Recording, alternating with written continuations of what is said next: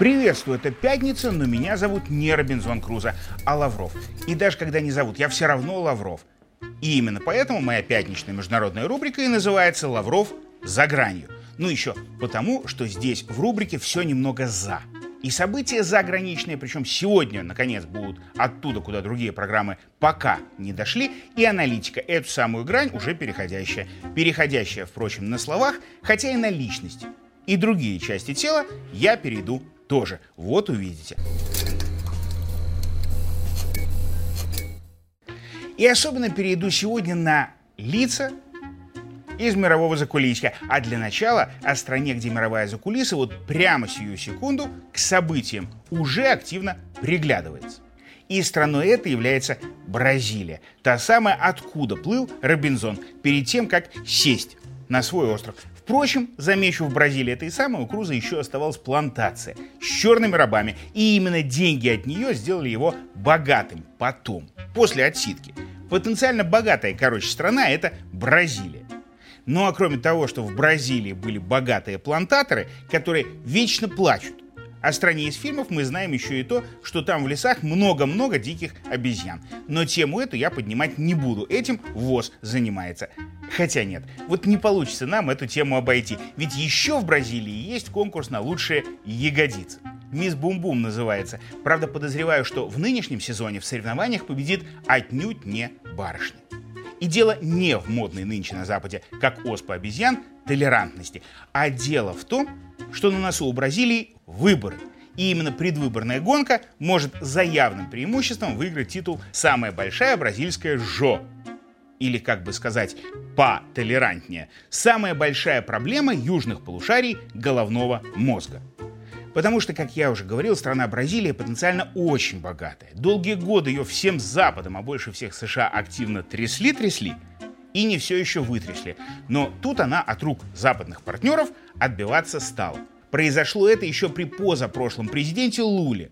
Бразилия тогда еще в БРИКС вошла, с Венесуэлой подружила. За это Запад Лулу, конечно, не полюбил. И потому оказалось, что Лула коррупционер, и Лула сел.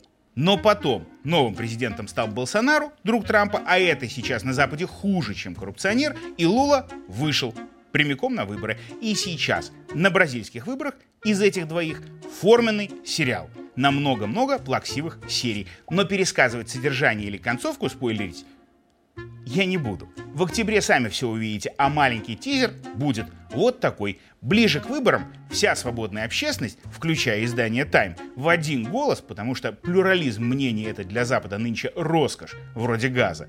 Так вот, там энергично возмутились. Оказалось, что весь Facebook Бразилии полон политической дезинформации. И что самое для независимых СМИ обидное, ее вбрасывают обе стороны. А ведь Facebook обещал, что сделает выборы в Бразилии показательными. То есть информационную войну сможет вести только тот, кого президентом выбрал еще до голосования. Сам Запад. И вот здесь у меня две новости. Одна плохая. Ну это так, цветочек. А вторая как раз ягодка. Во-первых, очень похоже, что Западу не важно, кто победит, а важно, чтобы в Бразилии начались беспорядки. Именно поэтому Facebook вообще допускает возможность использовать свои ресурсы для разжигания политической и любой другой ненависти. И не только в Бразилии, кстати.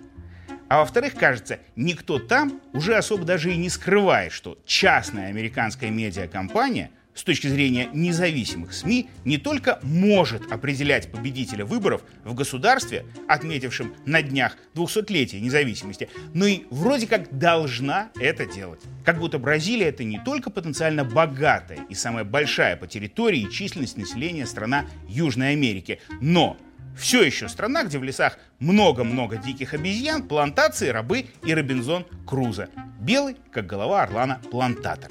И вот это, конечно, и есть самая большая, не только бразильская, кстати, э, мисс Бум-Бум нашего времени. И в эти черные времена радует только одно. Вслед за выборами в Бразилии начнется промежуточное голосование в США. И там нам и покажут, как правильно использовать сети для честных выборов. Даже честнее, чем в 2020 году. Потому что сила в Фейсбуке.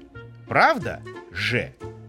А пока в тамошних сетях другой скандал. Там раскритиковали русалочку Диснея, мол, несоправданная. А я вот наоборот радуюсь и жду, когда Дисней или еще кто снимут кино или даже сериал. Нет, не про выборы, а про Вторую мировую. Сталина будет играть Безруков, ну, в смысле Ди Каприо, Черчилль в блестках, а в бункере в Берлине будет сидеть Сэмюэль Л. Джексон. Такое кино. И пусть попробует кто-нибудь плохую рецензию на это в Фейсбуке написать. Впрочем, может, этого и не увидим, а многое другое увидим и обсудим в другой раз. Как-нибудь в пятницу. В международной рубрике «Лавров за гранью». А пока бум-бум. В смысле, пока.